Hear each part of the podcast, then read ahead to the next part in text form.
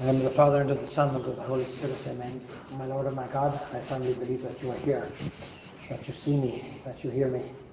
I adore you with profound reverence. I ask your pardon for my sins, and grace to make this time of prayer fruitful.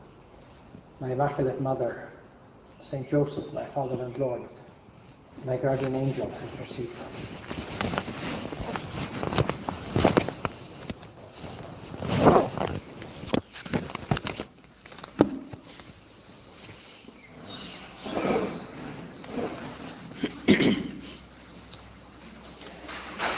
When the day came for them to be purified, in keeping with the law of Moses, they took him up to Jerusalem to present him to the Lord. Today is the feast of the presentation of our Lord. And by the Jewish custom, after a certain number of days, the mother had to be purified after her birth. And so, and the child had to be presented in the temple. And so Joseph and Mary, they up to the temple to fulfill this custom of the law. Our Lady didn't have to be purified. Her birth was a virgin birth. And yet many of the saints like to comment on how she wanted to submit to the law. She didn't want to be above the law, didn't look for privileges. She and Joseph had this great desire to be very ordinary, to be like everybody else, to fulfill all the precepts of the law, even though that cost an effort. They didn't want to be an exception. And so this is a very beautiful aspect of the Holy Family that we find on this particular feast day. Observing, we're told, what is written in the law of the Lord, every firstborn male must be consecrated to the Lord, and also to offer in sacrifice, in accordance with what is prescribed in the law of the Lord, a pair of turtle doves or two young pigeons. Now, together with this effort to go to Jerusalem, to fulfill this law, to go out of their way, to make that sacrifice and going up to the holy city, they also had to offer in addition a sacrifice. And poor families were offered these two young pigeons or a pair of turtle doves. Wealthier families perhaps offered a bigger animal, but they made this sacrifice. And so we see this further desire to fulfill down to the last detail what was prescribed in the law. We could ask our Lord for that grace to have the same sort of desire to fulfill the law that God has prescribed for us, the Ten Commandments. The spirit that God wants us to live by, spirit of charity, spirit of obedience, spirit of generosity and industriousness, the spirit that somehow we detect in this house, in the formation that we receive, the criteria that are there whereby we live by, the, the lifestyle, the spirit that God has wanted for our life a little bit, so that we see the value of these things. We grow in our heart and in our soul in things that are good and things that are right. We learn. We keep ourselves open to that learning process that God has wanted for us. Now, in Jerusalem, there was a man named Simeon. He was an upright and devout man. And so God makes use of Simeon, a holy man, a just man of the Old Testament, you might call him. Now, obviously, he was used to going to the temple. He was a man of God, a man of prayer. And he looked forward to the restoration of Israel, and the Holy Spirit rested on him. It's a rather beautiful term. The Holy Spirit rested on him. God spoke through him. He was close to God, a man of wisdom and goodness and of grace. It had been revealed to him by the Holy Spirit that he would not see death until he had set eyes on the Christ of the Lord. So he was in reception of a, a special revelation. The Holy Spirit had revealed to him in a special way. The Holy Spirit speaks to each one of us, guides us along the pathway of our Christian vocation, leads us here, leads us there, asks us to understand this idea, to detect some other deeper meaning in something that we've read or we've heard or we've seen. It's all the time enlightening us in our professional studies and other areas of our life, leading us forward. But apart from that, he had this special revelation that he would see Christ the Lord. Very special gift that God had promised him. He must have been really close to God in a special way. And prompted by the Spirit, he came to the temple. Probably he came to the temple quite frequently. But on this occasion, again, there was a special prompting. Maybe times in the course of our life when we find ourselves in a special place at a special time, in a special moment, when we, we see things or we hear things. Sometimes we might call it, well, what a coincidence, or what an accident. But with supernatural outlook, we know there are no coincidences. This is the grace of God working in our life. Every so often we have to try and look at what our Lord calls the signs of the times in our life. We're not in Alaska, we're not in Tokyo. We're in Nairobi in the year two thousand twenty-one, we're in this house. God has brought me here to the spirit of Opus Dei to know a little bit more about it. Maybe I'm studying Kibondeni. All these things are a little bit like the signs of the times. What is the Spirit prompting in you? What is the pathway that God is laying out in front of you? What things does he want you to, to learn, to observe with your eyes? Every day of our life, every hour, there are promptings of the Spirit. Promptings to pray. If you're here in this meditation this morning, well, you've been prompted by the Spirit. And we can ask our Lord for the grace to react to those promptings. And God is at work in our mind, or heart and soul. He, when he puts an idea into our head or a desire to do certain things, which are good things, we have to try and have the correspondence to react. Say, yes, Lord, like Our Lady did. Behold the handmaid of the Lord. And when the parents brought in the child, Jesus, to do for him what the Lord required, he took him in his arms and blessed God. He took him in his arms. There's something rather affectionate about this. He held the Christ child, embraced him. Must have been a very special moment in his life. It's what he had been looking forward to all the time.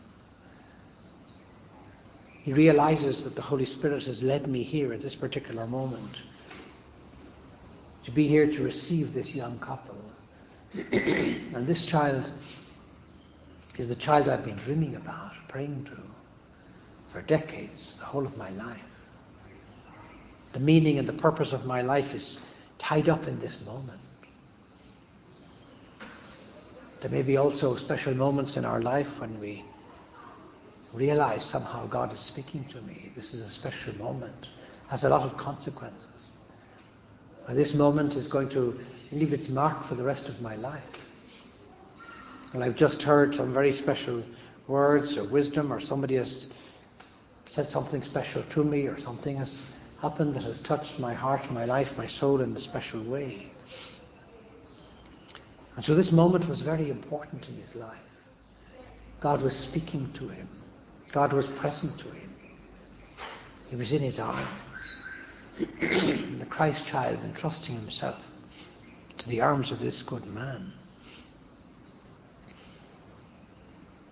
And he blessed God and he said, now, Master, you are letting your servant go in peace as you promised.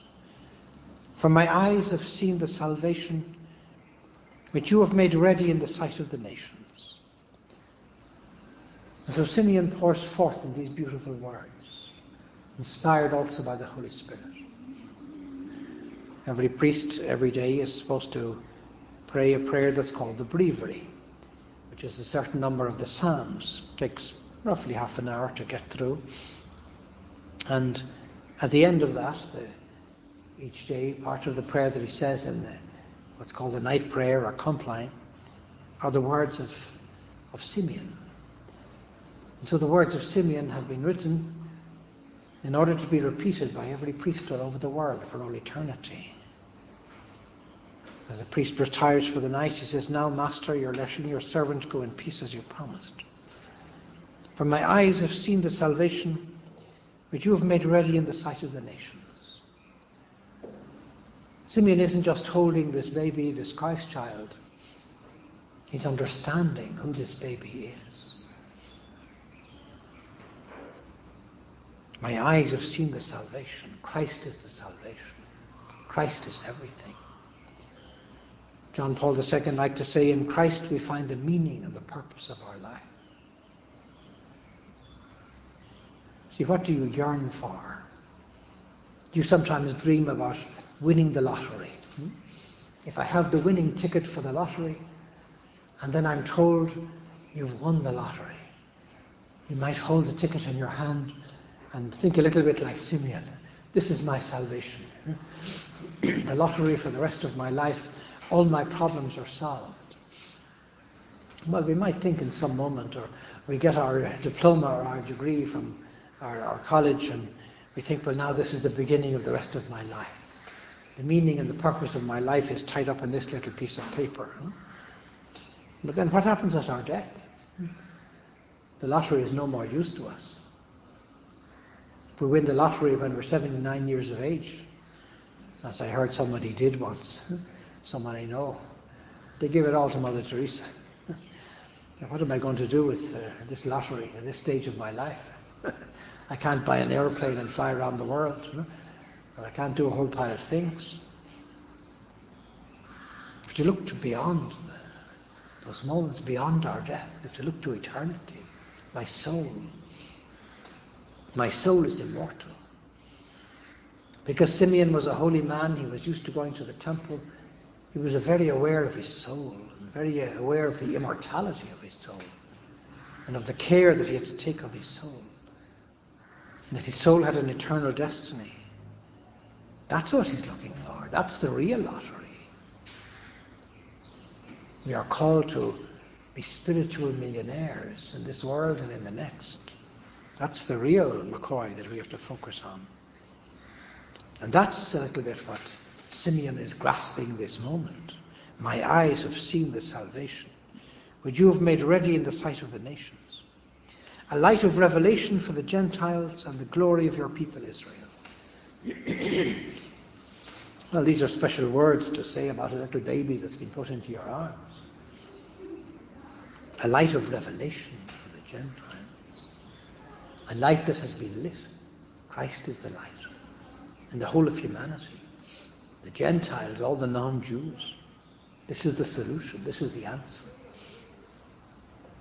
And so for us also in Christ we find the meaning and the purpose of our life. And so like Simeon, our goal is to draw close to the Christ child, to the Blessed Sacrament, to Christ on the cross, through our prayer, through our spiritual reading, through our presence of God, through offering up our work every day, through seeing that Christ has called me to be a missionary, that my baptism, to announce Him to other people, and to announce, in announcing Him, to announce a light, an answer, the truth that everybody is looking for. John Paul the Second liked to say that every human person suffers from a hole in the heart, and that hole can only be filled by God. We spend our life running after all sorts of things to fill that hole. Maybe romance, maybe money, maybe all sorts of things, but only God can fill that hole in our heart. Simeon in this moment realizes that this is the answer. This is the Christ child. This is the person who can fill the greatest yearnings of my heart. For the glory of your people, Israel. And so the words of Simeon ring down through the nations, through the decades, through the centuries. This is what we're after. Simeon has a treasure, and he's aware of that. This is the treasure that's worth happening, the, the promise that God has made to me for all eternity. And then from focusing on Simeon and these great words that he's saying, and this great moment of realization, as he's sort of looking into eternity and holding the Christ child, the gospel narrative switches back to Joseph and Mary. And we're told as the child's father and mother were wondering at the things that were being said about him. So here is Simeon waxing on with wonderful words. And you get the impression that Joseph and Mary are standing there in awe. They almost don't quite understand what Simeon is saying. They almost or should be the words that are saying, that should be the people that are saying the words that Simeon is saying. But somehow he's revealing to them new things. And this is a little like a reminder of what happened with the shepherds and with the Magi. They're realizing God is also speaking to them. The Holy Spirit is using Simeon to confirm to them again what the angels and the shepherds and the Magi have, have revealed to them. The special nature of this child, the special nature of their vocation and their calling. And at this they're wondering. If you look back at the birth of the Christ child and the liturgy around that time, you'll find the word wonder appears very frequently in the liturgy. Joseph and Mary were wondering. We're called to wonder at the great mystery of the Incarnation. Little children wonder.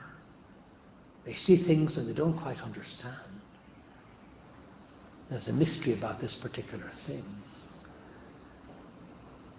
I had a sister once who told me she used to bring her child for a, to some coffee shop someplace, and there was some sort of a little fountain in the coffee shop, and people would throw coins into the, into the fountain and make a wish or something. And then she told me she brought him one day to the church, and she put a coin into his hand so she could put the money into the poor box. But before he got there, they came to the holy water font. And when the kid saw the holy water font, he threw the coin into the holy water font, no? Because he had learned to throw coins into the water. No? And it was there that she sort of realized that he was associating the two things. So the children see little things of water, and they have learned how to react in a certain way, and they have a coin in their hand, and so they throw it into the water. So they wonder. Don't quite get the message. They have to learn.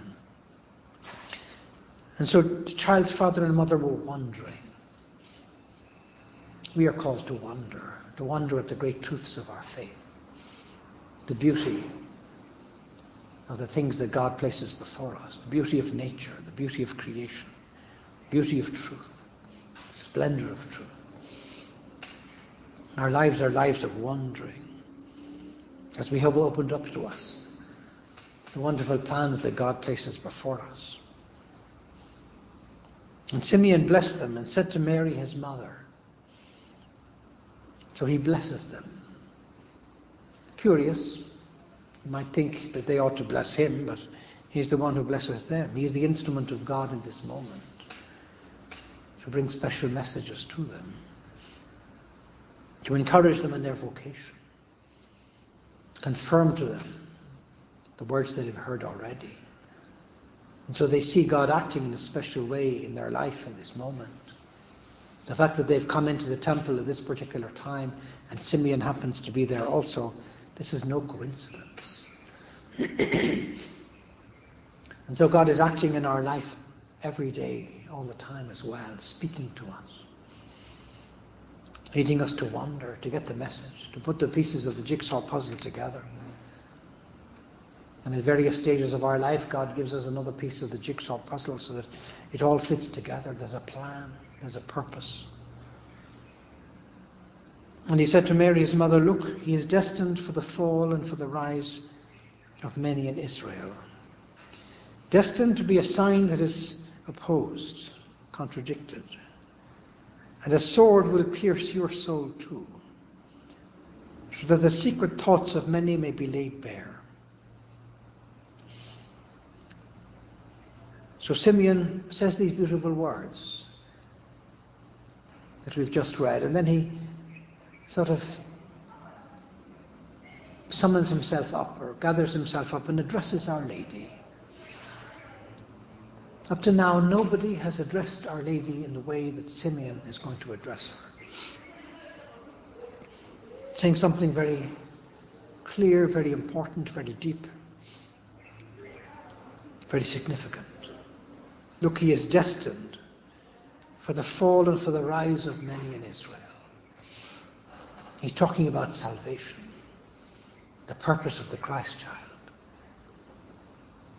The whole mystery of the incarnation and of the redemption. Notice he's not speaking to Joseph. Joseph is in the background.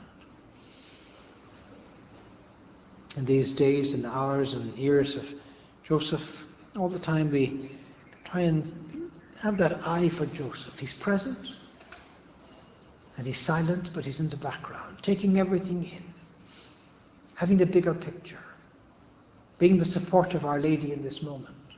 Realizing that he's not the major player in this particular scene. He knows how to be in the background, but somehow he's sort of helping everything to happen.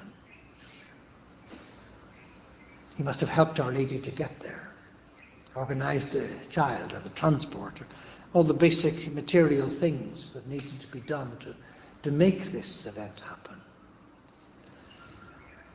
And so we can associate ourselves very much with Joseph. A deeper humility, passing unnoticed, making a serious contribution, making things happen, and loving every moment of it, fulfilling his role, being very happy, thanking God that he's a witness to such wonderful events. And all the time with the things that he's hearing also, Our Lady is going up and up and up in his estimation. As he realizes more and more the greatness of Mary, the dignity of Mary, the role of Mary, and who it is that has been entrusted to his care. Not just the Christ child, but also Our Lady. Destined to be a sign that is contradicted. Christ is a sign of contradiction. John Paul the Second, I think, has a book of that title, A Sign of Contradiction. As followers of Christ, we are called to be a sign of contradiction in the world. We shouldn't be surprised at contradictions, things that happen that uh, seem to go against what we wanted to happen. When we encounter a little bit of difficulty, misunderstandings, miscommunications. All these are good signs, the cross in our daily life. There may be many signs of contradictions in the course of our life. And this is the first time that Our Lady is hearing these words. The previous messengers that came to her announced tidings of great joy, which shall be to all the people. The shepherds spoke the words that the angels had announced to them. The Magi came following the star with their finest treasures. It's all a story of great joy. But now Simeon speaks about contradictions, the cross. And this sort of completes the picture a little bit. The cross has to be there in our life. But the cross is not a punishment. Christ blesses us with the cross. We can try to learn to thank our Lord for the cross. The things we find difficult. When we find a certain subject that we're studying a bit difficult, or a certain task that we're given to do a little bit difficult, or certain instructions that we find a bit more difficult to master, or a job that we have to summon up a little more effort to do, or to get up in the morning, or to become a more spiritual person, inculcating in our life a little bit of spiritual reading or something, or learning a new virtue, being on time, or more ordered in our cabinet, or meeting deadlines, or being honest, not allowing ourselves to tell any lies. The little demands that our Lord may make on us in order to be better. Often that growth comes in and through the cross, the contradiction.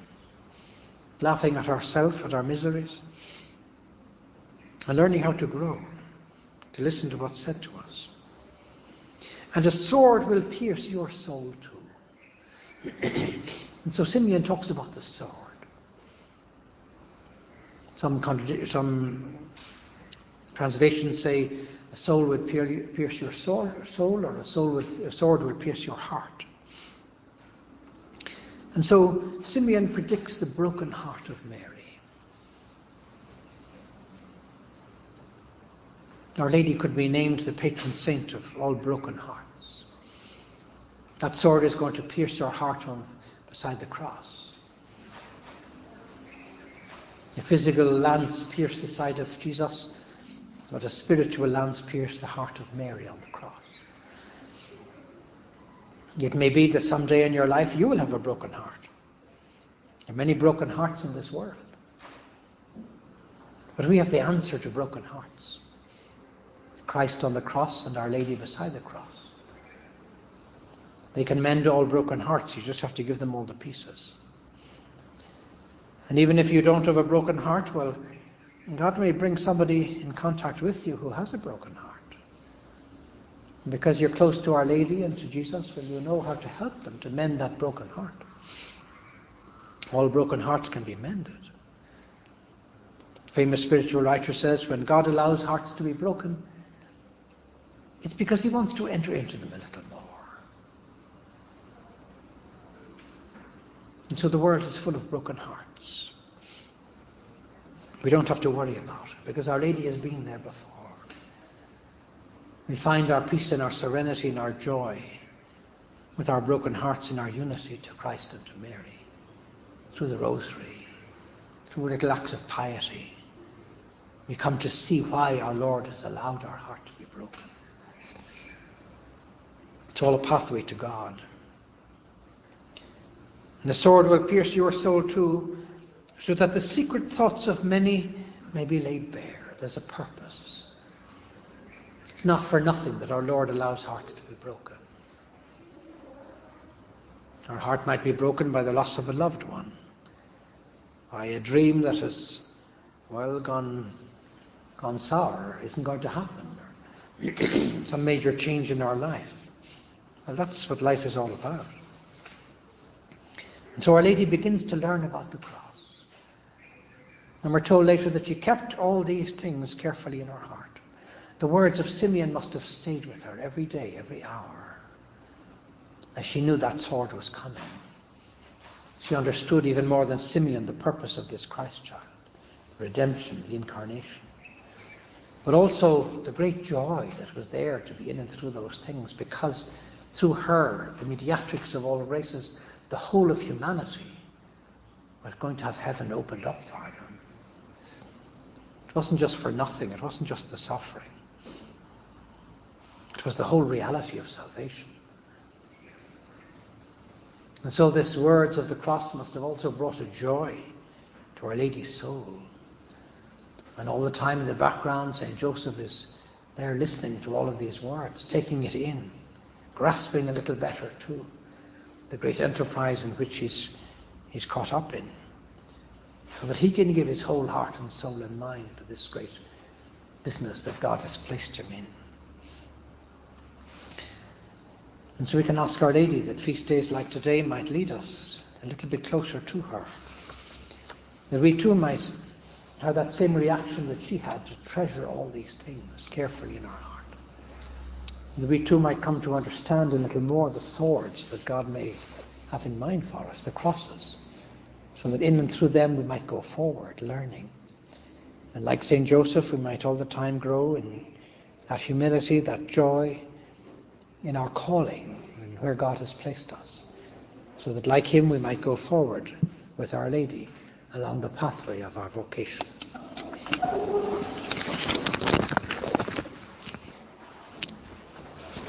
I thank you, my God, for the good resolutions, affections, and inspirations that you have communicated to me during this meditation. I ask your help to put them into practice. My Immaculate Mother, Saint Joseph, my Father and Lord, my guardian angel, intercede for me.